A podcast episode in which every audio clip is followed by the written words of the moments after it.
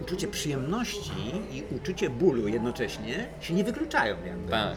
To nie jest tak, że, że biegniemy, biegniemy y, z pewną przyjemnością, nic mnie nie boli i później nagle ta przyjemność co najmniej się zmniejsza, bo mnie zaczyna coś boleć, a później nagle w ogóle prawie jej nie ma.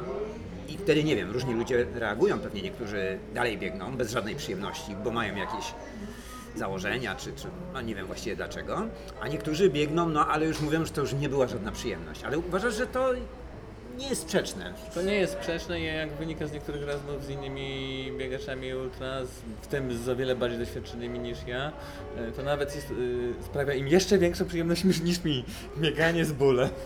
A tobie sprawia pewną przyjemność, tak? Czasami tak. Czasami pokonywanie niektórego, niektórych bólów sprawia przyjemność. i- No bo wtedy Właśnie, czujesz dlaczego? to, że okej, bolało, a już nie boli. Zatraciłeś się w tym biegu tak, że czujesz tej potrzeby. Że Ale rzeczywiście- Zakniesz parę razy, bo wiesz sobie, kurwa, nie dam rady, ale w, potem już wiesz, tak, teraz jednak dam radę.